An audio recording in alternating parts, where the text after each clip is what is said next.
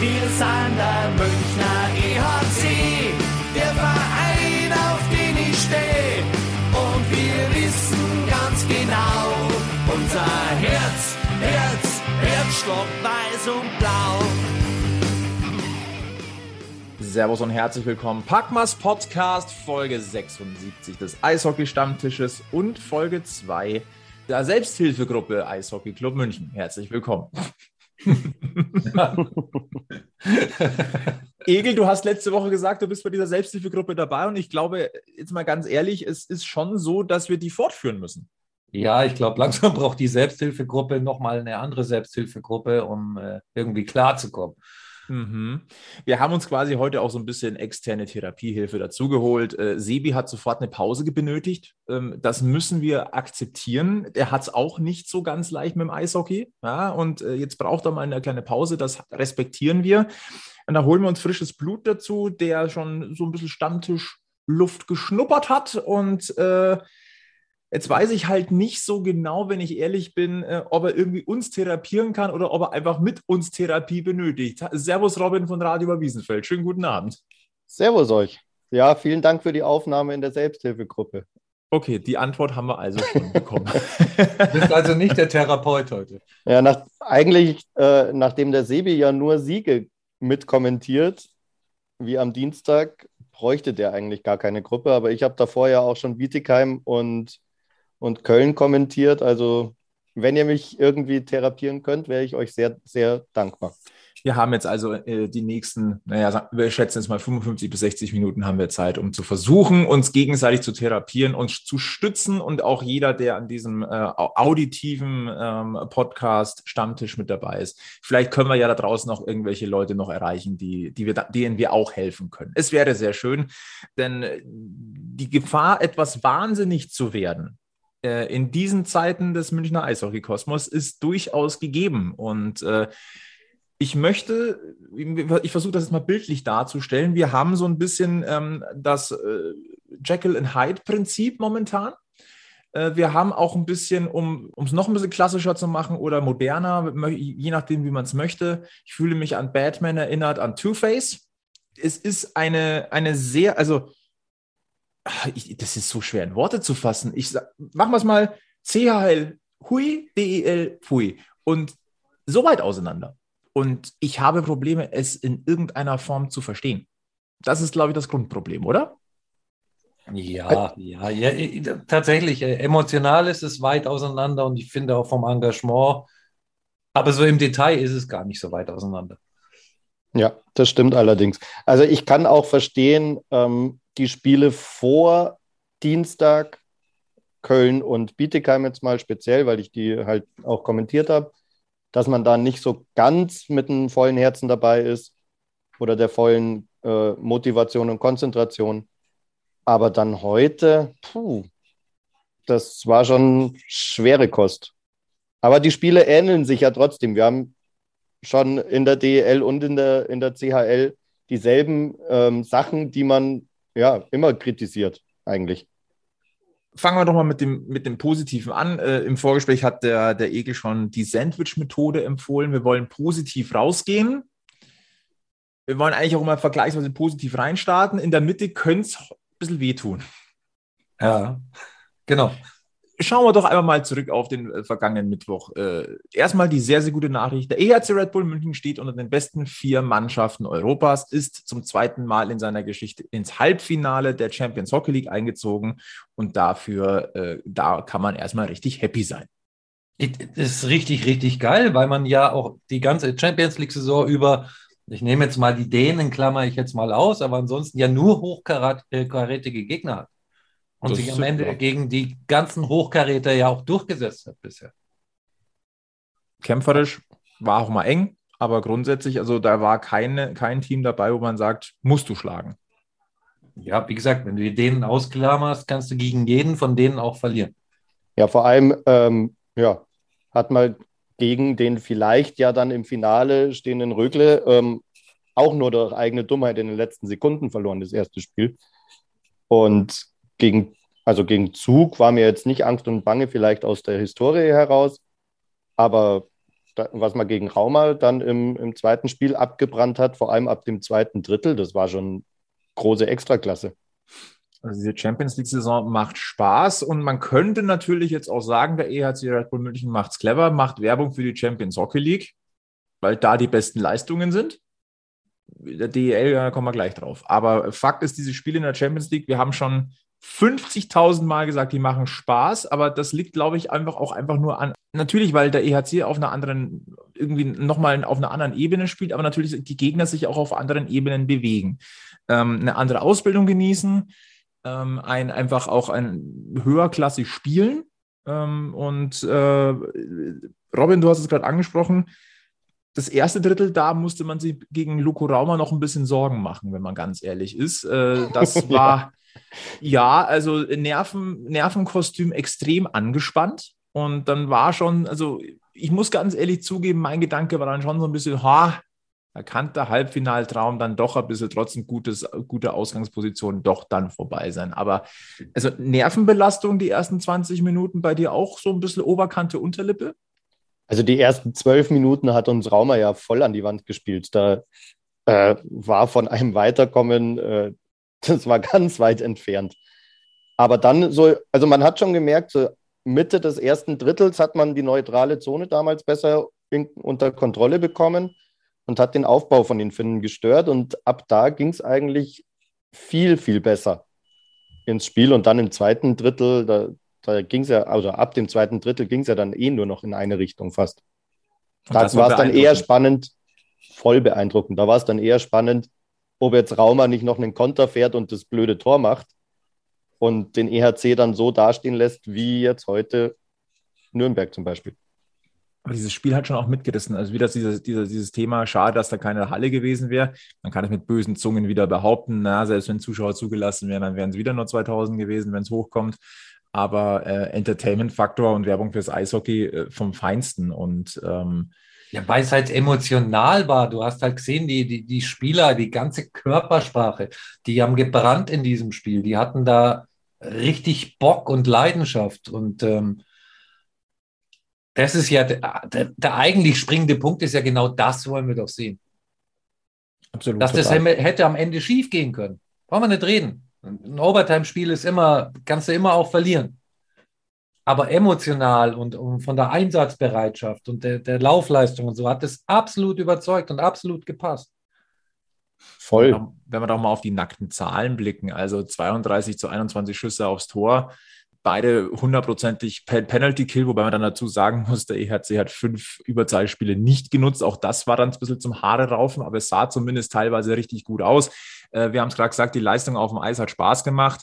Zwei starke Goalies, das muss man auch da ganz deutlich dazu sagen. Und äh, dass dann ein dreckiges Tor entscheidet, war schon fast klar. Die Frage war nur, kommt dieses dreckige Tor in den zehn Minuten Overtime, die angesetzt waren, oder passiert das einfach dann ganz, ganz blöd im Penaltyschießen und das hätte dieses Spiel nicht verdient gehabt. Also das sollte schon auf dem Eis während des Spiels entschieden werden.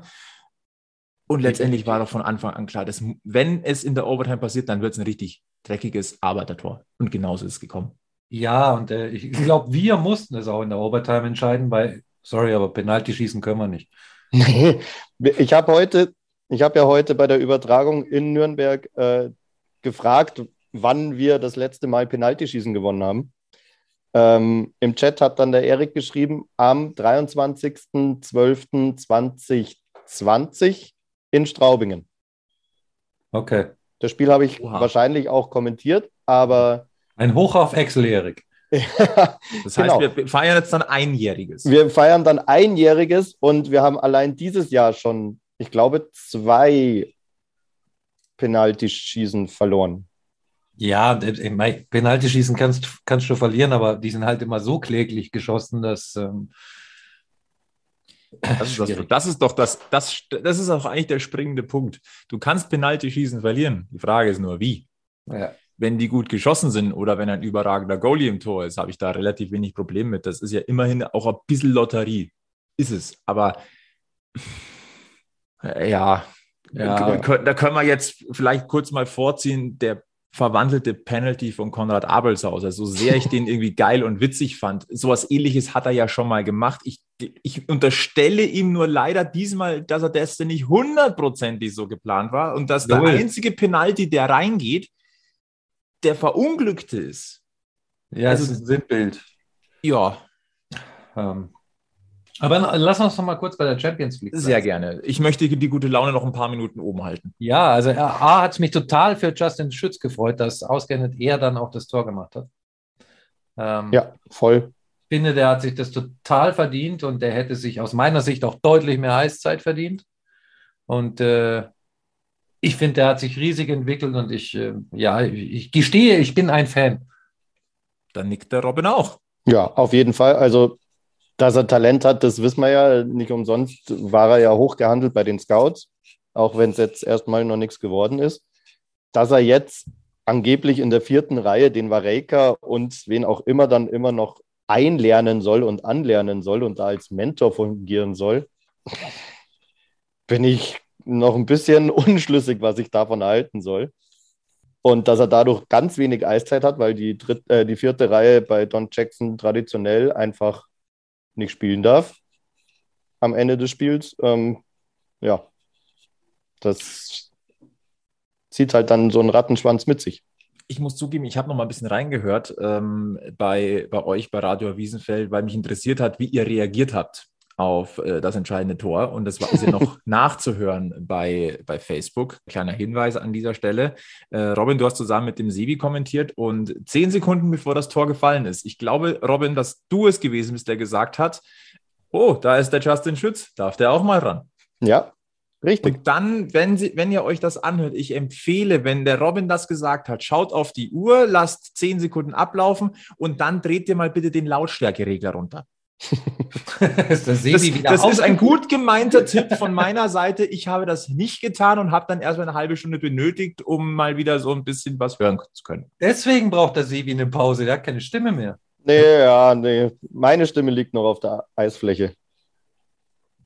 Aber der Sebi war schon auch nicht leise. Muss man auch sagen. Aber ja, das war einfach erstens mal die Überraschung. Dann haben wir uns darauf verständigt, okay, der darf jetzt spielen, weil er Speed mit aufs Eis bringt bei 3 gegen 3. Äh, zum Glück hat das Raumer ja relativ schlecht gespielt. Also die hätten uns ja gnadenlos überlaufen können da in der Overtime. Schlittschuhläuferisch waren die ja das ganze Spiel deutlich stärker als, ja. als, traditionell, als unsere traditionellen skandinavische Mannschaften geht, dann hast du, eben. dann siehst du das einfach. Eben. Aber ähm, dass sich dann Justin Schütz eben die, die Scheibe schnappt und dann da reingeht und einfach mal aufs Tor schießt. Das ist das, was wir auch schon seit Wochen ansprechen beim Radio. Dieses einfache mal die Scheibe zum Tor bringen, das klappt einfach nicht. Nee, wir müssen immer noch einen Querpass spielen. Immer noch einen Querpass und immer noch einen Querpass.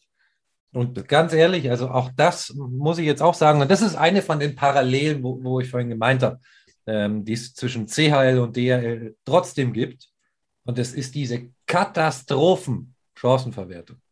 Also mir fällt auch kein anderes Wort mehr dafür ein als Katastrophe, weil ähm, wir sind ja in keinem Spiel oder in so gut wie keinem Spiel die wirklich schlechtere Mannschaft. Du hast ja immer deine Torchancen. Aber was da teilweise versemmelt wird, teilweise ein bisschen unglücklich, weil Postenlatte, pipapo, teilweise ähm, aber halt auch deswegen, weil du halt dann immer noch ein Pässchen zu viel. Es hat so ein bisschen was von, von ein bisschen auch Rück, Rückfall in die letzte Saison, wenn wir ehrlich, wenn wir ja. mal ehrlich sind, weil da haben wir genau dieses Thema ja besprochen gehabt. Immer noch den Querpass und noch einmal einen Schnörkel, anstatt dass man einfach mal draufballert. Und das, was uns vor allem am Anfang der Saison so viel Spaß gemacht hat, vor allem die, die Tiffels-Reihe, die schnörkellos geil auf Tore war. Zack, bumm. Momentan so ein bisschen ich, ich hänge das jetzt nicht an der Tiffelsreihe auf, ne? Gleich mal, gleich mal hier nicht, dass da jetzt ein falscher Eindruck entsteht. Das ist eher gerade so, in der Breite ist es so, dass diese, die, die Schnörkelei so ein bisschen reinkommt. Und äh, das leider in Kombination mit äh, extrem mangelnder Chancenverwertung. Das ist äh, sehr ärgerlich. Böse Zungen könnten jetzt behaupten, Gott sei Dank können wir momentan niemanden in die Halle lassen. Aber äh, in der Champions League war es zumindest äh, mit Erfolg gekrönt. Und wir werden nachher nochmal über die, über äh, die Königsklasse sprechen. Bisschen vorausblicken nochmal. Ähm, und wir werden auch nochmal Parallelen ziehen müssen, können, sollen äh, zur DEL.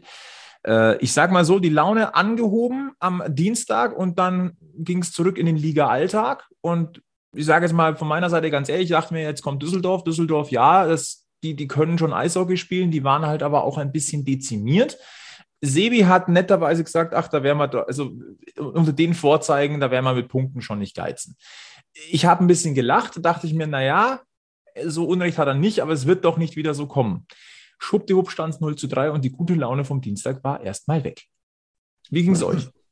Ja, äh, ähm, also ich sage mal so, wenn ähm, das Weiterkommen in der Champions League damit erkauft wird, dass wir uns jetzt über, über Wochen und äh, Monate oder viele Spieltage weiterhin diese Leistungen in, in der DEL anschauen müssen, dann muss jeder für sich selber entscheiden, ob es ihm das wert ist oder nicht. Also ich kann es auch vollkommen verstehen, einerseits. Andererseits darf man sich dann nicht hinstellen und sagen, ja, wir haben äh, den Fokus auf beiden, auf beiden Wettbewerben und, und so weiter. Dann soll man halt klar sagen, ja, für uns war jetzt wichtig, in der Champions League so weit zu kommen, wie es geht. Da sind wir jetzt im Halbfinale, jetzt wollen wir natürlich ins Finale und darauf setzen wir die Konzentration. Und dass man dann aber in der DEL trotzdem teilweise solche, solche Leistungen bringt, also jetzt nicht Leistung in, im Sinne von, ähm, von Engagement, aber dann eben mit so einem Ausgang ständig, ist halt dann mehr als unglücklich. Mein Problem an der Geschichte ist, ja, der EHC Red Bull München hat momentan ein immenses Pensum an Spielen. Da müssen wir nicht drüber diskutieren, dass das hart ist, überhaupt kein Thema. Dann würde man ja jetzt sagen, okay, wenn du in da Spiele in die Binsen gehen, weil halt dann irgendwann die Beine schwer werden, dann würde ich sagen, bin ich der Letzte, der kein Verständnis dafür hat. Aber an der Kraft liegt es ja anscheinend nicht, weil sie brechen ja nicht ein sondern es ist ähm, gefühlt, dass du dann so ein bisschen mit halber Kraft dann irgendwann spielst oder den Start verpennst oder du verpennst es hinten raus. Ja, Gegen Bietigheim ja. hast du es weggeschmissen. Gegen äh, Düsseldorf brauchtest du 0, eine 0 zu 3 Watschen, damit, damit du dann mal gescheit anfängst. Also es, es kann nicht nur an, an der Müdigkeit liegen. Ja, und wenn, dann, dann machst du dir das Leben ja selber schwer, indem du ähm, das haben wir letzte Woche ja auch schon gehabt. Äh, auf der einen Seite, wenn du führst, die Gegner zu lange am Leben lässt, wie es Trevor Parks so schön gesagt hat, ähm, und zu früh in den Verwalten-Modus gehst, der dich dann mehr Kraft kostet am Ende, weil du noch eine Overtime spielen musst oder das Spiel kippt. Ähm, oder halt einfach mal, ich weiß nicht, ähm, vielleicht auch mal das Spielsystem mal äh, in solchen Spielen auch mal ein bisschen überdenkst und nicht immer das Spiel machst und immer nach, nach vorne stürmst, sondern vielleicht auch mal ähm, die Sache auch ein bisschen mehr aus der eigenen Defensive angehst, was auch immer. Ähm, auf jeden Fall muss ihnen was einfallen. Ähm, das Einzige, was mir spontan dazu einfällt, ist, äh, wenn möglich, die Eiszeit besser zu verteilen, gleich, gleichmäßiger zu verteilen und eine vierte Reihe mit den, mit den jungen Spielern. Ähm, Gut, die sind jetzt bei der, bei der U20-WM und äh, heute war die Personaldecke schon wieder sehr dünn.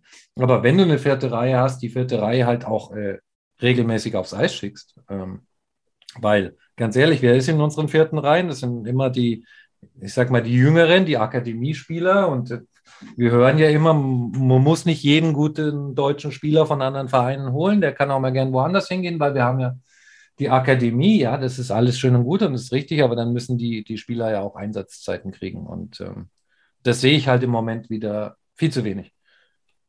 Mm, zwei Anmerkungen. Ja. Einerseits an, also den Satz von Parks verstehe ich überhaupt nicht. Wie kann man denn in den Verwalten-Modus gehen, wenn man, und ich glaube, die letzten sieben Spiele war man nicht in Führung. Warum, also davon verwalten Modus zu sprechen. Da musste man ständig einem Rückstand hinterherlaufen. Also das finde ich. Das hat er nach dem Krefeld-Spiel gesagt. Ah, da war tatsächlich, ja stimmt, da war man tatsächlich mal vorne, aber also die letzten fünf Spiele kann ich mich nicht erinnern, dass man mal geführt hätte. Und das andere mit den jungen Spielern, gut, Don Jackson ist jetzt nicht unbedingt dafür bekannt, dass er jungen Spielern viel Vertrauen gibt, vor allem nicht in den letzten 20 Minuten. Ja, aber das passt doch nicht zusammen mit dem Akademiegedanken. Nee, Sorry. natürlich nicht. Aber das, man hofft halt, dass so viel Output aus der Akademie kommt, dass sich dann irgendwie mal wie ein Peterka oder ein, ein Schütz mal so hoch spielt, dass es dann doch irgendwie funktioniert. Dass der Und eben in Verletzungsspieltagen von anderen Spielern sich in, der ersten, in den ersten drei Reihen hochspielt und ja. festspielt. Ja. Und also dafür dann einer so schlecht spielt. Auch vorne. Äh, in Bietigheim haben wir 3-1 geführt. Hm, das Spiel habe ich schon verdrängt. Und, äh, auch da ist das Ende ja bekannt. Ja. Das war übrigens das Spiel, äh, wo dankenswerterweise der Robin kommentiert hat für Radio Wiesenfeld, weil der hat die richtige Halle gefunden. Der Sebi wäre ja woanders gelandet. Zu, ja, nachzuhören in Folge 75. Genau. Aber das, das äh, Thema der, ähm, der Akademie, das würde ich ganz gerne gleich aufgreifen, würde aber äh, mit nahendem Jahresende äh, euch einen kleinen Tipp mit auf den Weg geben und deswegen äh, natürlich auch ein Eishockey. Äh, neues Jahr, neues Glück, neue Kufen, neue Schläger. Deswegen ein kleiner Eishockey-Tipp und deswegen ganz kurz ab in die Werbung. Die Hockey-Garage im Werksviertel am Ostbahnhof ist eure erste Adresse für Eishockey-Equipment in München. Neu im Sortiment sind jetzt die Schläger der Warrior QRE-Serie in der limitierten Silver Christmas Edition. Mit diesen Schlägern lässt übrigens Leon Dreiseitel einmal mehr die NHL-Rekorde zittern. Hier heißt es also ganz schnell zugreifen, solange der Vorrat reicht. Geöffnet ist die Hockey-Garage ab sofort mittwochs und freitags von 13 bis 20 Uhr. Darüber hinaus könnt ihr euch dienstags, donnerstags und samstags persönliche Termine buchen. Ein Anruf genügt. Und mit uns könnt ihr jetzt richtig sparen, denn mit dem Rabattcode Packmas Deal spart ihr sowohl im Geschäft als auch im Onlineshop unter hockeygarage.de satte 15 Euro ab einem Einkaufswert von 60 Euro. Also klickt euch rein oder schaut vorbei, greift zu und spart mit dem Packmas Deal. Einen kleinen Action-Tipp haben wir auch noch für euch. Wie wäre es denn beispielsweise mal wieder mit einer Runde Eisstockschießen? Unter www.eisevents.de könnt ihr euch wetterfeste Bahnen mieten. Bei Bedarf gibt es auch Tee, Punsch und Glühwein. Spielen könnt ihr im Werksviertel am Ostbahnhof direkt bei der Hockeygarage, beim Brunnwart in Schwabing oder im Stemmerhof in Sendling. Bitte beachtet dabei die geltende 2G-Regel. Jetzt eure Bahn buchen auf eisevents.de. Wir sind zurück und wollen mit dem Thema Akademie Einsatzzeiten Youngster äh, vielleicht das Ganze noch einmal äh, vertiefen, weil wir müssen, glaube ich, nicht über die Qualität der Red Bull Eishockey Academy sprechen. Das, der Output ist da und äh, auch in der Liga mittlerweile bei, ich sage beim Großteil der Vereine sind Spieler im Kader, die in der Red Bull Academy ausgebildet wurden. Ja, Sie sind auch im Kader des EHC Red Bull München, oh Wunder, aber die Einsatzzeiten momentan sind halt relativ gering. Und da ist jetzt die Frage, woran liegt das? Ja, man gibt ihnen halt die Einsatzzeit in den, in den Sommerhockeyspielen, da so im, im August in der Champions Hockey League, irgendwo in Schweden, wo es eh noch niemanden juckt, was da rauskommt. Und vielleicht auch noch im zweiten und vielleicht auch noch im dritten Spiel, wenn es um nicht wirklich was geht.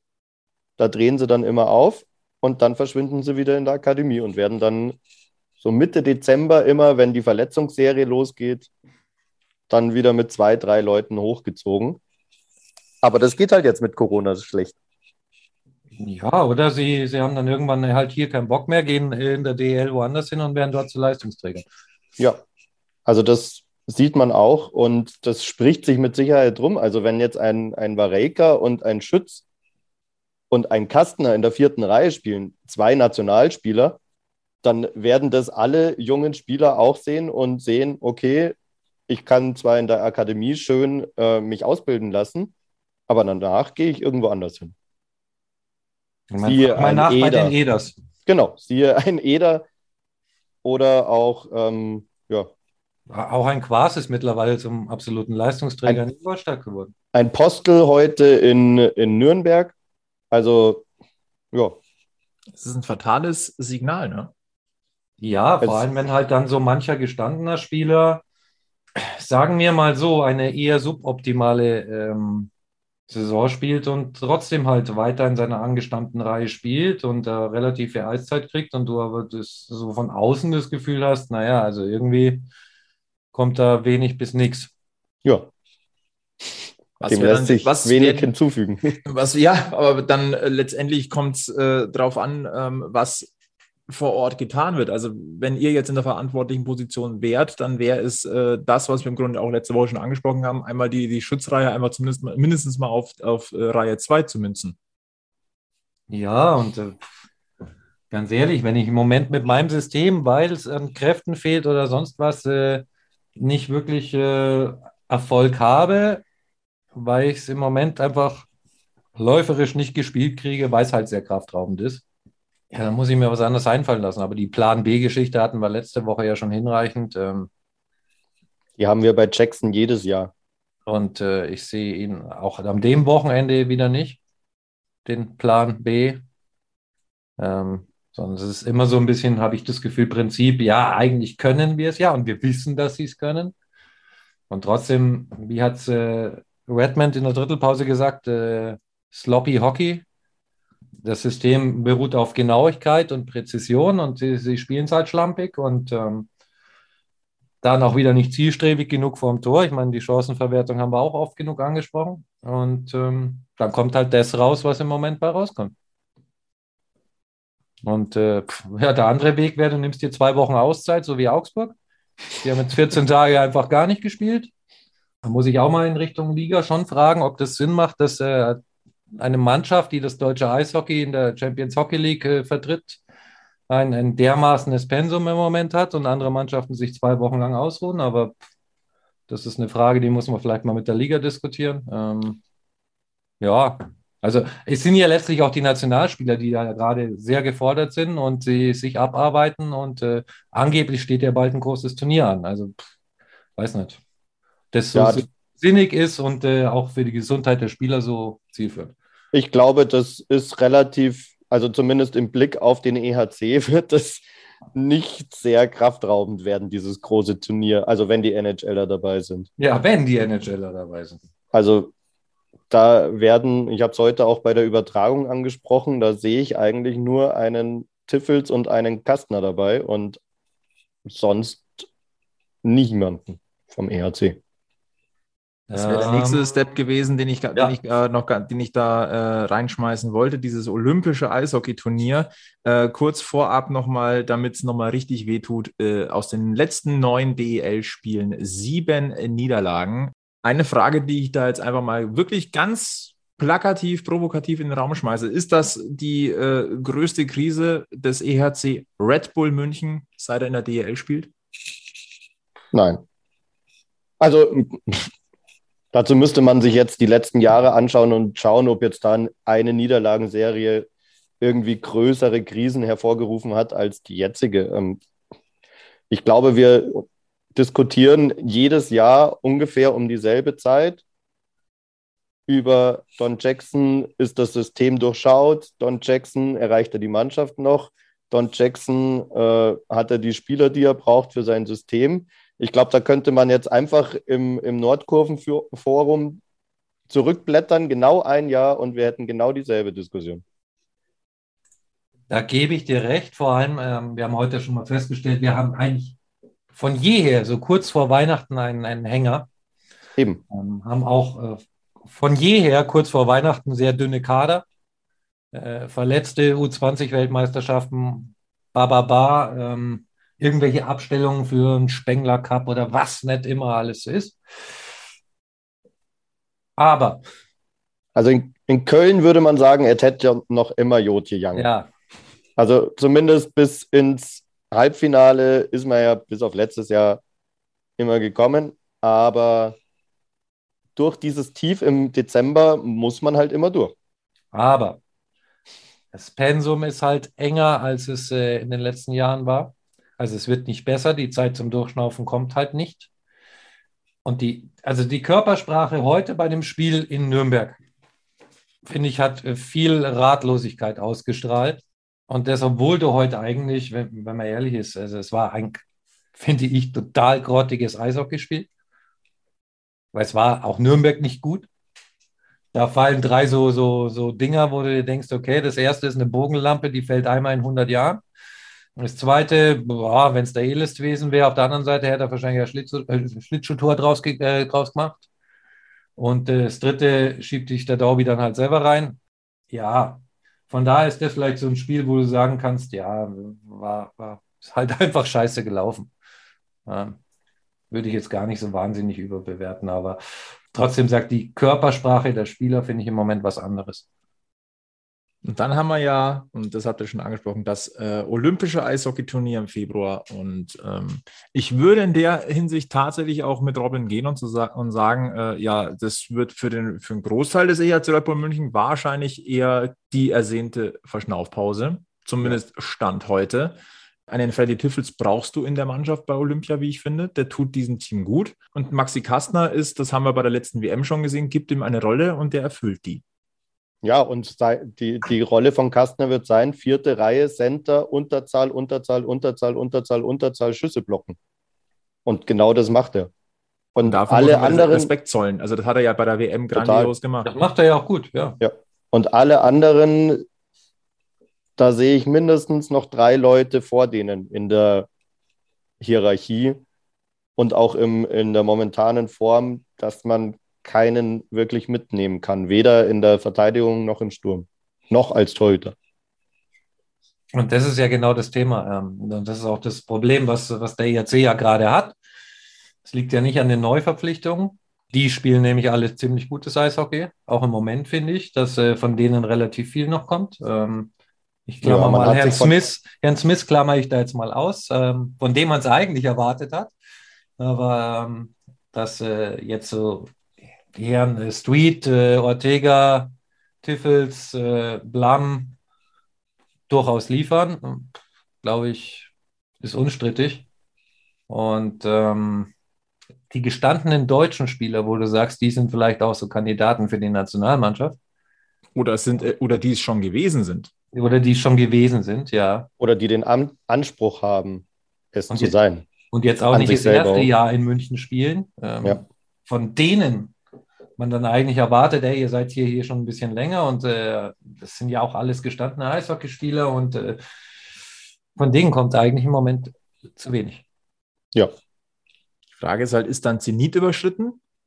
Was bei manchen in dem Alter, wo sie sind, eigentlich schon ein, ein Wunder wäre, weil das, da wäre der Zenit schon früh da gewesen, vergleichsweise. Ja. Äh, bei manchen muss man sich, kommt die Frage vielleicht langsam auf aber dass wir auf der deutschen Stelle, die deutsche Stellschraube, dass die jetzt beim EHC Rapper München mittlerweile sehr locker sitzt, ähm, das ist ein bisschen bedenklich. Ähm, das, das haben, wir bei der letzten WM ja schon gesehen. Da war jetzt äh, so prägend, waren die Spieler des EHC nicht. Der prägendste aus Münchner Sicht war noch Freddy Tiffels, der ein noch nicht Münchner war. Und ein Maxi Kastner, wie gesagt, ein, ein, ein Schüsselblocker vor dem Herrn. Aber äh, wenn wir jetzt mal vier Jahre zurückgucken, Olympia 2018, äh, da war das Rückgrat durchaus münderisch geprägt. Ja, und in ja, ja, ja, ja. Das Seidenberg, äh, Mauer. Aus den Birken, Hager, Beul. Äh, Beul, ja. Damals noch. Ja, und das hat, man, das hat man in den vier Jahren grandios, und das muss man schon sagen, also grandios vergeigt. Ja, Anschluss verpasst. Ja, total. Man hat sich die Spieler, die und es gab genug Spieler, die perspektivisch auch, äh, wo man wusste, dass, wie die sich entwickeln. Die hat man nicht geholt. Weder auf der Torhüterposition noch im Sturm. In der Verteidigung nehme ich jetzt mal raus, weil da war man eigentlich immer ganz gut ähm, besetzt. Aber ja, was jetzt alles in Berlin und Wolfsburg so rumläuft und in Mannheim in der dritten Reihe, da hätte der EHC auch Zugriff dazu gehabt. Trau oder drauf gehabt. Und das hat man halt verpennt. Beim Torhüter in meinen, in meinen Augen sogar dreimal. Ja, und es ist halt immer mit, äh, mit Talent und Akademie und Nachwuchs, aber ähm, das wäre eine lange Durchstrecke mit, du hast die, die top-deutschen Spieler nicht mehr und du hast die top-deutschen Spieler noch nicht weil sie vielleicht noch nicht so weit sind. Da, äh, sicher große Talente schlummern, aber die sind noch nicht so weit. Und äh, da hast du dazwischen jetzt eine, im Zweifel eine lange Durchstrecke. Und dann kommt eben wieder das, was wir vorher gesagt haben. Wer weiß, ob die überhaupt beim EHC bleiben wollen, wenn sie sich zumindest jetzt unter Jackson die Einsatzzeiten der jungen Spieler in der vierten Reihe anschauen. Ob da nicht einer sagt, okay, äh, zum EHC gehe ich nicht. Also danke für die, für die Ausbildung in der Akademie, aber da gehe ich dann lieber woanders hin, wo ich dann in der dritten Reihe mehr Eiszeit bekomme. Eine gefährliche Tendenz momentan. Ja. Total, total. Ja. Und, Und ich weiß auch nicht, also ich habe mich da auf der Rückfahrt aus dem, äh, von Mannheim mit einem bekannten Kommentator ähm, unterhalten zu dem Thema. Und wir sind uns da auch nicht so ganz schlüssig, wo der EHC, also wo das Konzept vom EHC dann auch hin will. Weil einerseits gibt man sich so hoch professionell, wie man, wie es nur geht und alles auf Erfolg ausgerichtet. Und andererseits hat man dann wieder so Spieler, die man aus Dankbarkeit vielleicht noch ein oder zwei Jahre länger hält, als es vielleicht nötig wäre und man deswegen dann die, die, die Spieler, die auf dem Markt wären, nicht holt. Und dazu, dass es äh, tatsächlich, da gebe ich euch völlig recht, nicht wirklich schlüssig durchschaubar ist, dieses System, weil das nämlich tatsächlich nicht zusammenpasst, kommuniziert man es auch nicht vernünftig. Ja, das kommt noch dazu. Also das ist sowieso ein ERC-Problem meines Erachtens. Die Kommunikation nach außen ist äh, Katastrophe. Vielleicht nicht so eine Katastrophe wie die Chancenverwertung, aber schon nah dran. Deswegen ist in der Münchner Presselandschaft da auch echt viel, pff, wenig, wenig zu lesen und zu hören. Ähm, ich glaube, das liegt schon auch ein bisschen daran, wie der Verein nach außen kommuniziert. Ist ja auch für uns Fans immer wieder schwer bei allen möglichen Themen. Und von daher ist man dann ab und an ein bisschen ratlos. Und äh, ich habe es letzte Woche schon gesagt, wir haben bald eine schöne neue große Halle in München. Und da wollen wir viele, viele, viele Leute hinlocken. Und ähm, neben der sportlichen Leistung, glaube ich, muss man da auch seinen Außenauftritt nochmal neu gestalten, um äh, das nachhaltig zu tun. Bevor wir den nächsten Schritt gehen, das, ich habe schon mal gesagt, das neue Jahr steht an. Eishockey-technisch haben wir euch schon einen Tipp gegeben, aber wir haben noch einen Tipp für euch. Wir helfen euch äh, und wir haben vielleicht das richtige Sixpack für euch fürs neue Jahr. Deswegen gehen wir ganz kurz ab in die Werbung. Habt ihr schon gute Vorsätze oder Pläne fürs neue Jahr? Wie wäre es denn beispielsweise mit einem Sixpack, für das ihr nicht trainieren müsst, das euch aber trotzdem einen echten Wohlfühlbooster verschafft? Manscaped hat es und liefert es euch direkt nach Hause. Die Rede ist vom Performance Package 4.0, das sechs Must-Haves für eure Intimpflege enthält. Mit dabei ist mit dem Lawnmower 4.0 der modernste und sicherste wasserdichte Intimrasierer aller Zeiten mit innovativer Frontbeleuchtung. Nach der Rasur sorgt der Crop Preserver, die angenehm reibungsmindernde und Feuchtigkeitsspende Intim Deo Lotion für Beruhigung im Angriffsdrittel. Ich meine, unter den Armen nutzt ihr ja schließlich auch ein Deo, oder?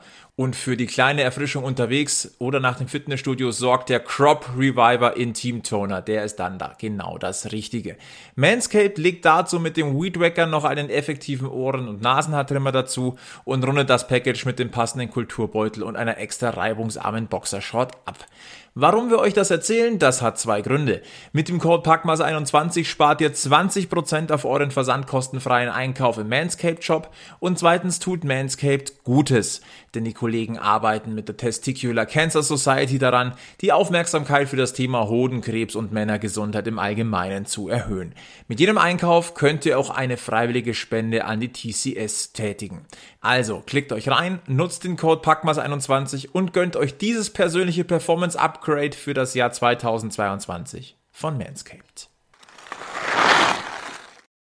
Zurück im letzten Drittel des Packmas Podcast, Folge 76. Wir haben gerade das Thema mit dem Kader gehabt, dass man nicht genau weiß, wo es hingeht. Äh, wir haben das Thema der neuen Halle und wir sind immer wieder beim, beim Stichwort Typen. Conny Abelsauser, das Gesicht des EHC Red München, überhaupt kein Thema. Äh, wenn man jetzt aber ganz ehrlich ist, da, danach muss man erst erstmal überlegen. Und Fakt ist, ähm, das mag jetzt vielleicht bisschen blöd klingen, aber die einheimischen Spieler taugen halt noch einen Tick mehr als ähm, äh, Repräsentanten oder als Gesichter oder als Sympathietreiber. Ja, und äh, die sollten halt im besten Fall dann auch Leistungsträger sein. Und da haben wir halt jetzt ein bisschen da ein Vakuum. Ja, deswegen musst du hier meines Erachtens jetzt die nächsten zehn Jahre einen Freddy Tiff äh, Tiffels halten, weil der hat das Zeug dazu. Ja, ja. total. Ähm, ich schaue immer, also wenn man sich so perspektivisch ja so die, die Plakate und so anschaut, was der EHC so an, an Media-Sachen rausgibt und man sich mal den Bus anschaut äh, mit der neuen Folie, die drauf ist, da sind drei Spieler drauf. Da ist ein Abelshauser drauf, da ist ein Tiffels drauf und es ist ein Aus den Birken drauf. Jetzt weiß ich immer noch nicht, ob man den aus den Birken die nächsten zwei Jahre beim EHC im Tor sieht. Aber die anderen beiden werden auf jeden Fall das Grundgerüst hoffentlich des neuen EHC München dann bilden Ja, in den nächsten Jahren. ja. Also das müssen deine beiden Aushängeschilder werden. Wobei, ja, ein Tiffels kann schon auch die jungen Leute und, also ich nenne es jetzt mal Groupies ansprechen. Der Abelshauser macht eher so die, die, die Homies. Jetzt braucht man noch einen, der die, äh, der die Fachwelt irgendwie verzückt. Wobei dein Freddy Tiffels ja auch relativ nah dran ist, aber Ja, ein Duo alleine wird es nicht sein. Und äh, da brauchst du eigentlich noch jemanden, der nachkommt. Und das ist leider ist ein bisschen schwierig momentan. Bringt uns zum Thema äh, Transfermarkt beziehungsweise die rar gesäten Informationen. Was die Abendzeitung äh, vermeldet hat an diesem Wochenende ist, dass Yassin Illis seinen Vertrag beim EHC München bis 2023 verlängert hat. Natürlich gab es kein Statement dazu vom, vom Club. Das ist, sind, wissen wir. Ähm, wir können aber davon ausgehen, dass dem so ist. Also Jasin Elis bleibt äh, ein Jahr länger. Das ist die Tölzer äh, Gide mit äh, Conny Abelshauser zusammen. Also die bleibt da. Und in diesem Zuge ist es wohl so, dass der EHC Red Bull München sich auch äh, nach einem anderen Tölzer umsieht und dessen Name lautet Leo Pföderl, der momentan bei den Eisbären Berlin spielt, dessen Vertrag an der Spree im Sommer ausläuft. Das klingt jetzt erstmal grundsätzlich, glaube ich, ganz fein. Das Problem ist nur, ähm, erstens wird Berlin ihn gerne halten wollen und dann gibt es noch so Mannschaften äh, wie Mannheim, die, die, die das durchaus auch wissen, dass da ein Vertrag ausläuft. bei Pföderl ist halt das Problem, dass man ihn eben der, beim letzten Durchgang quasi ähm, gar nicht beachtet hat, um ihn zu verpflichten. Also der war zwar schon immer so, ja, der Pföderl ist jetzt dann frei in Nürnberg und der wird sicher nach München gehen, aber man hat nie den Eindruck gehabt, dass da jetzt irgendwelche Gespräche geführt werden. Und das war klar, dass der nicht nach München kommt. Und ob er sich jetzt das nochmal antut, weiß ich nicht. Warum sollte er jetzt nach München gehen, wo er doch vor ein paar Jahren noch verschmäht wurde? Also, wenn man ihn wirklich will, dann verstehe ich, dass man es nicht kommuniziert, dass man ihn will, weil die Gefahr hoch ist, dass man äh, ihn nicht kriegt und sich dann eingestehen müsste, dass man den Wunschspieler nicht bekommen hat. Und äh, solche, solche Darstellungen äh, vermeidet man ja nach außen. Ähm, so wie man Gegentore bei FanTV äh, vermeidet, vermeidet man halt auch auf der Ebene äh, solche Statements. Und ähm, ja, also wenn ein Leopföderl auf dem Markt ist und du dich nicht bemühst, ihn zu kriegen, verstehe es nicht. Und wenn du als Marke Red Bull München dich bemühst, ihn zu kriegen und kriegst ihn nicht, musst du auch Gedanken machen. Ja, da sind wir wieder bei den verpassten Chancen des EHC in der Vergangenheit, wo man sich oft die Frage gestellt hat, warum hat man sich jetzt nicht um den einen oder anderen Spieler bemüht? Warum spielt der jetzt woanders? Ich höre aber zwischen den Zeilen raus, äh, ein Leo Pföderl in München, da hättet ihr mal gar nichts dagegen. Nö, überhaupt nicht. Nö, also wäre, man, wäre ja, man wäre ja verrückt, wenn man sagen würde, nö, der, den, den möchte ich nicht bei uns spielen sehen. Aber Also- ganz viel Zweifel raus. also ich, ich weiß halt jetzt nicht, wer für den weichen sollte. Oh. Och. Ich will da jetzt keine Namen in den Raum schmeißen, aber also jetzt spontan würden mir schon ein, zwei einfallen. Es ist eine Aber es ist halt auch die. Frage, was ist das langfristige Konzept, das man verfolgt? Ja. Und das ist bisher immer noch schleierhaft. Und jetzt muss man dazu sagen, klar läuft der Vertrag von Leo Pföderl in Berlin aus, aber dass die Eisbären den behalten wollen und dass die da in, in intensive Verhandlungen gehen, da müssen wir nicht drüber diskutieren. Pföderl ist mit, mit den Eisbären Meister geworden, der scheint sich da wirklich auch wohl zu fühlen an der Spree, wobei ich mir, mir manchmal ein bisschen schwer tue, äh, mir zu überlegen, wie kann man sich als Bayer da oben so wohlfühlen, aber es scheint irgendwie zu funktionieren. Kleiner Spaß an der Seite, ne? Hat Ähm, aber- schon lang funktioniert und keiner weiß warum. Also, Also anscheinend haben sie zumindest ein Gefühl für Bayern da oben. Ja, Und ähm, deswegen, also ich glaube, erste, der erste Ansprechpartner wird Berlin sein und dann kommt es drauf an, wie kann, wie kann man da reingehen. Und äh, ja, es wäre ein Spieler, der jedenfalls München auch gut zu Gesicht stehen würde. Fakt ist, es gibt schon die ersten aufgeregten Reaktionen in Berlin auf den Abendzeitungsbericht. Ja, wie jetzt? Finger weg vom, vom, vom Leo. Nein, bitte nicht Leo. Also da war schon einiges zu lesen. Ähm, fließt noch ein bisschen Wasser die Isar runter, aber schön langsam, wir kommen langsam in diesen Kalenderzeitraum, wo schon die ersten Weichen gestellt werden fürs neue Jahr. Die, das ist halt nur meistens nicht öffentlich oder größtenteils bekommst du es nicht mit. Ja, aber klar, dass ab jetzt schon hier die Telefonleitungen anfangen zu glühen. Klar. Und, und dass ein Leo Pföder jetzt natürlich auch nicht dasteht und sagt, ach, äh, mir ist mein Gehalt und mein Vertrag eigentlich wurscht. Ähm, ich gehe zu dem Verein, der jetzt als erstes bei mir an der Tür klingelt ist auch klar. Also da wird mit Sicherheit auch ein bisschen Öl noch von Seiten Management Pföderl ins, ins Feuer gegossen, um da natürlich noch ein paar andere Namen irgendwie in die Zeitungen zu bringen. Und dann haben wir natürlich das besagte olympische Turnier, das nochmal die große Bühne ist. Wer dort dabei ist und gute Leistungen bringt, dem öffnen sich vielleicht nochmal ganz andere Türen. Mhm. Da sehe ich übrigens ein Pföderl neben Nöbels äh, auch dabei. Ja, ganz klar. Also das ist meines Erachtens Gesetz. Ja, eben. Also von dem her eine Personalie, die wir weiterhin verfolgen werden. Mal gucken, was sich so in den nächsten Wochen und Monaten noch äh, so tut. Wir werden dann äh, drüber sprechen. Insgesamt äh, schwierige Zeiten für das Münchner Eishockey. Äh, das war jetzt der Teil, der schwierig zu konsumieren war. Der uns jetzt im Selbst-Selbsthilfemodus jetzt nicht ganz so geholfen hat, wenn wir jetzt mal ganz ehrlich äh, sind deswegen lasst uns bitte nochmal äh, zum Ende dieser Podcast-Folge 76 nochmal auf was Schönes gucken. Nochmal die Champions Hockey League. München steht im Halbfinale. Beide äh, grinsen gleich wieder. Das finde ich sehr schön. Ähm, Halbfinale, das äh, steigt gegen Tapara Tampere. Und äh, die Spieltermine sind 4. Januar und äh, die Woche drauf. Der 11. dann tatsächlich. Ja, sehr gut, Robin. sehr, sehr gut, Robin. Da, hat sich, die, da hat sich die Ausbildung gelohnt. Ähm, ich, kann euch sogar, ich kann euch sogar sagen, man hat es wieder geschafft. Also ich weiß nicht, wer die, wer die Termine vorgegeben hat. Äh, für uns natürlich vom Radio blöd, weil der 4. Januar ist in den Ferien, aber leider das Heimspiel. Und der 11. ist halt dann leider außerhalb der Ferien, somit ähm, unerreichbar für Schüler, Studenten, Lehrkräfte und sonstige, die an der Schule tätig sind. Ähm, und da ist dann das Auswärtsspiel in Tampere und man braucht ja mindestens einen Tag, um da hinzukommen. Von daher wird es von Seiten des Radios wahrscheinlich eher keine Live-vor-Ort-Schalte geben. Schaffst du Sevi nicht recht, äh, rechtzeitig äh, in der Halle zu sein?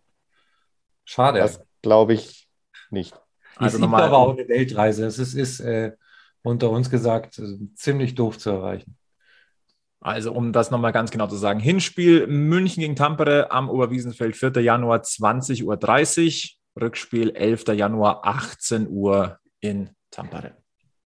Die sind die, übrigens nur Elfter. Die ja, schießen mal ab. Sind, auch die sind schlagbar. Und für die, die hinreisen, die haben eine wunderbare neue Halle. Für die Fanmassen aus München, die da anreisen. Ja, 17-maliger finnischer Meister. Die Jungs von, von Tapara Tampere, äh, äh Egel hat es gerade gesagt, nagelneue Halle. Ich glaube, vor zwei Wochen erst eröffnet die neue Nokia Arena. Passen ja. 13.500 Menschen rein. Wir wurden tatsächlich auch schon gefragt auf die Schnelle nach äh, Zugangsbeschränkungen, äh, wie, das, wie das dann gerade in Finnland ist. Ich kann es gar nicht, ganz ehrlich, es ist nicht so einfach, das Ganze rauszufinden. Also ich glaube, Zuschauerbeschränkungen gibt es in der Menge meines Wissens nicht. Also ich glaube, die Halle kann voll gemacht werden. Äh, ich glaube 2G-Regel, äh, auch Finnland hat einen Covid-Pass. Äh, ich glaube, wenn du mit 2G einreist, dann musst du nicht in Quarantäne.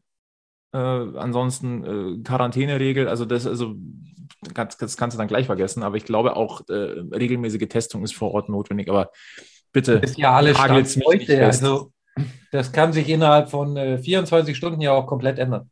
Eben, sind ja noch zwei Wochen hin. Und wir haben noch einen Jahreswechsel dazwischen. Ja. Also wichtig wäre es vielleicht, das Hinspiel zu gewinnen, damit man dann auch ganz sicher gehen kann, dass das zweite Spiel stattfindet. Das ist nochmal so ein Thema mit, mit äh, finnischen äh, Teams. Ja. Eben. Das ja. ist wichtig. Das ist sehr, sehr wichtig. Ähm, vielleicht noch ein, zwei Sätze zu dieser neuen Halle. Ja, vor, äh, am 3. Dezember eröffnet mit dem Stadtderby Tapara gegen Ilves. 6 zu 3 übrigens für Ilves. Und am nächsten Tag gab es das Rückspiel Ilves gegen Tappara. Da hat dann Tappara 7-0 gewonnen. äh, ja, Äh, 124 Millionen Euro teuer, 13.500 Plätze und äh, wird übrigens auch eine der Hallen sein, in der die WM 2022 stattfinden wird. Übrigens, also wenn, wenn ihr euch mal die Bilder anguckt, äh, das ist schon ein feines Gerät. Was ja, das ist mega. Also das macht, wenn ich aber solche schönen neuen Hallen sehe, dann steigert es bei mir auch die Vorfreude auf unsere neue schöne Halle. Wie auch immer die dann aussehen wird in zwei Jahren. Wunderbar wird die aussehen. äh, noch was, weil wir vorher ja schon über den pickepackevollen Kalender des EHC gesprochen haben und jetzt auch über den 4.1. Äh, theoretisch ist am 5.1 das DEL-Heimspiel gegen Ingolstadt. Ah, immer wenn Champions League ist, würden wir eigentlich gegen Ingolstadt spielen. Ähm genau, das wurde nämlich vom äh, Viertelfinale, nee, Achtelfinale gegen Zug. Das ist nämlich das Spiel, was von damals auf den 5.1. gelegt wurde. Man könnte jetzt böse sagen, die DEL ist nicht davon ausgegangen, dass der erste Red Bull München weiterkommt. Man könnte auch böse sagen, es ist auch völlig wurscht, ob wir gegen Ingolstadt spielen oder nicht. Die sollen sich einfach die Punkte nehmen und wir haben unsere Ruhe. Ja. Von daher, wobei Ingolstadt ist einer der wenigen Gegner, die wir in den letzten Wochen geschlagen haben. Ja, das stimmt auch wieder. Aber nur damit wir jetzt mal, also sehr guter Punkt, Robin, also dieser pickepacke volle Terminkalender. Momentan würde der Spielplan folgendermaßen aussehen. 2.1. Wolfsburg, 4.1. Tampere, 5.1. Ingolstadt, 7.1. Äh, daheim, Straubing. Daheim gegen Tampere, musst du sagen. Daheim gegen Tampere, ja. Äh, 7.1. Straubing, 9.1. Köln, 11.1. Tampere. Kann man machen, dann, muss man aber nicht. Und dann machen wir den AIV und machen uns zwei Wochen äh, locker. Na, dann sind noch mal zwei Wochen Spiele und dann kommt die Olympiapause. Genau, mhm. der letzte Spieltag vor der Olympiapause ist der 26. Januar, Mittwochabend gegen Nürnberg. Mhm. Und wie lange ist dann Ruhe? Genau, einen Monat. Ja. Am 23.02. geht es weiter in Düsseldorf. Ich glaube, da werde ich viel, viel, viel, viel durchatmen. Atmen, ja, und äh, Eishockey vermeiden, also bis auf die Deutschlandspiele. Ja, also äh, ich verstehe jetzt gerade gar nicht, was, was daran jetzt speziell sein da soll. Da gibt es noch genau andere darauf Spiele, rauslaufen, Habe ich gehört. Ja, ich weiß nicht, aber es gibt wohl noch andere Spiele bei so einem Turnier. Nicht nur die Deutschen. Ach so, das meinst du, aber die, die ja. kannst du doch relativ entspannt angucken. Das ist ja dann wirklich also berieseln lassen. Ja, die Frage ist, ob man die Spiele anschauen muss oder nicht. Ja, ja. Also allgemein. An, wer mitspielt. Ne? Es genau, kommt es kommt darauf an, ob die NHLer dabei sind oder nicht. Und das gibt es halt noch nicht mit Brief und Siegel. Wann gibt es das denn mit Brief und Siegel? Wissen wir das? Ich glaube, spätestens äh, Anfang Januar muss es dann gemeldet sein, oder? Das kann gut möglich sein, aber nachdem die NHL jetzt auch gerade wieder äh, drei Teams komplett gesperrt hat und Spiele verschoben hat wegen Corona und ich glaube sogar jetzt eine Pause verordnet hat, schauen wir mal, wie ernsthaft die Corona nehmen. Flo, wir also wollten mit was Positivem hier rausgehen. München hat die Chance, ins Finale einzuziehen und München hat tatsächlich die realistische Chance, ins Finale einzuziehen. Das Sehr ist keine Übermannschaft. Tappara ist eine Mannschaft, äh, mit der man mit Respekt begegnen muss, aber das ist keine Übermannschaft. Und äh, du kannst mit einer Leistung wie in den, vor allem in den letzten beiden regulären Drittel gegen Lu, äh, Luko Rauma, hast du gute Chancen, da äh, den Step zu machen. Fakt ist, gewinn bitte dein Heimspiel. Weil wir haben gelernt, wenn Rückspiele gegen Finnen nicht stattfinden, kann das zum Problem werden. Aber das wurde auch so halt vor der Saison festgelegt und ähm, einerseits ist es eine bescheuerte Regel, andererseits gibt es die Regel halt oder die Absprache so. Also natürlich. Da haben halt dann auch die alle anderen Offiziellen gepennt. Und vielleicht realitätsfremd nicht dran gedacht, dass Corona vielleicht noch ein halbes Jahr dauert oder ein Jahr vielleicht noch ein Blick auf das zweite Halbfinale. Das ist nämlich Rögle gegen Frölunda, ein innerschwedisches Duell. Also im Finale wäre es auf alle Fälle schwedisch. Äh, was noch nicht feststeht an dieser Stelle, wäre der Finalspielort, denn der ist nicht nur davon abhängig, wie man über das, das äh, gesamte Turnier performt hat, sondern geht auch äh, natürlich um die Covid-Regelungen. Es geht auch um äh, Hallenauslastung, Zuschaueraufkommen. Also da, steht, da spielt noch viel, viel mehr dran. Würde es nur nach den ähm, Vorrundenregeln gehen oder die Punkte, die geholt werden, äh, wurden, dann äh, wäre Rögle so Unfrühlunder hätten dann tendenziell das Heimrecht. Aber äh, das ist so einfach nicht. Ich glaube, Egel, hast du es nicht reingeschmissen, Finale in Prag, weil da die einzigen Zuschauer zugelassen sein Ja, könnten. das wäre doch mega. Naja, Aber wobei halt Schweden jetzt da auch mit den, mit den Einschränkungen nicht ganz so äh, restriktiv ist. Ja, Ja, aber, aber lasst uns bitte die, diese Haut des Bären erst äh, verkaufen. Wenn er Genau. ich wollte es nur mal angesprochen haben. Fakt ist, die Chance ist da und äh, bitte nochmal die Termine dick im Kalender ansteigen. 4. Januar 20.30 Uhr und 11. Januar 19 Uhr. Das werden die Spiele sein, die der EHC auch gewinnen kann. In den nächsten zwei Wochen, drei Wochen. Genau. Haben wir denn Ja. jetzt eine Weihnachtspause? Äh, nein. Nee. Sehen wir so aus? Wir, tu, wir tun uns das weiterhin an. Es wird noch eine Folge in diesem Jahr geben, direkt nach Weihnachten. Ach schön, da ist das Gerüchteweise, Mannheim-Spiel davor. ja, und gerüchteweise habe ich tatsächlich gehört, lieber Egel, da kommt der Gilbert wieder. Ah, das, das, das, das glaube ich erst, wenn ich sehe. Und hörst. Ja, Schauen wir mal. Nein, also äh, wir freuen uns über den Halbfinaleinzug des EHC Rapper München. Das ist ein ganz dickes Ausrufezeichen. Das freut uns äh, über den grauen Liga-Alltag. Da den versuchen wir jetzt. Äh, Schwommers Obby. Dann lassen wir es dabei. Wir haben da breit genug drüber gesprochen. Äh, Egel, äh, kleine Frage an dich. Äh, haben wir irgendwas vergessen? ganz sicher, aber das besprechen wir nach Weihnachten. Bis dahin müssen wir den Hörern aber frohe Weihnachten wünschen. Das, Das ist ganz wir. wichtig. Ja, äh, Robin, von deiner Sicht, ha- haben wir irgendwas vergessen? Also ich habe vorher bei meiner, bei meinem Kommentieren des Spiels vergessen, allen Zuhörern fröhliche Weihnachten und einen guten Rutsch zu wünschen, weil ich jetzt auch erstmal Übertragungspause mache. Von daher hole ich das hier über den Podcast nach. Schöne Weihnachten und einen guten Rutsch. Genau, so machen wir das. Also, schöne Weihnachten euch, liebe Packmas-Gemeinde. Äh, wir bedanken uns noch nicht für das tolle, äh, lange Jahr, in dem ihr uns gehört, gehört habt. Wir hören uns nochmal, aber wir wünschen euch ein besinnliches Weihnachtsfest. Äh, bleibt gesund, verbringt die Feiertage schön mit euren Lieben, passt auf euch auf. Kleiner Tipp, vielleicht auch einmal, einmal vorher testen, das macht durchaus auch Sinn. Ja? Impfen lassen. äh, gerne den Schuss äh, in den Oberarm vorher noch. Das ist absolut sinnvoll. Ähm, ansonsten äh, bleibt gesund, bleibt uns treu, schaut gerne mal vorbei, Facebook, Twitter, Instagram, lasst ein, ein Abo da bei diesem Podcast, empfehlt uns weiter. Und ansonsten verbleiben wir mit den aller, allerbesten Grüßen vom Münchner Eishockey-Stammtisch. Bleibt gesund, bleibt uns treu und ja, auch in diesen Zeiten immer schön am Puck bleiben. Bis zum nächsten Mal bei Packmas. Servus. Stay tuned.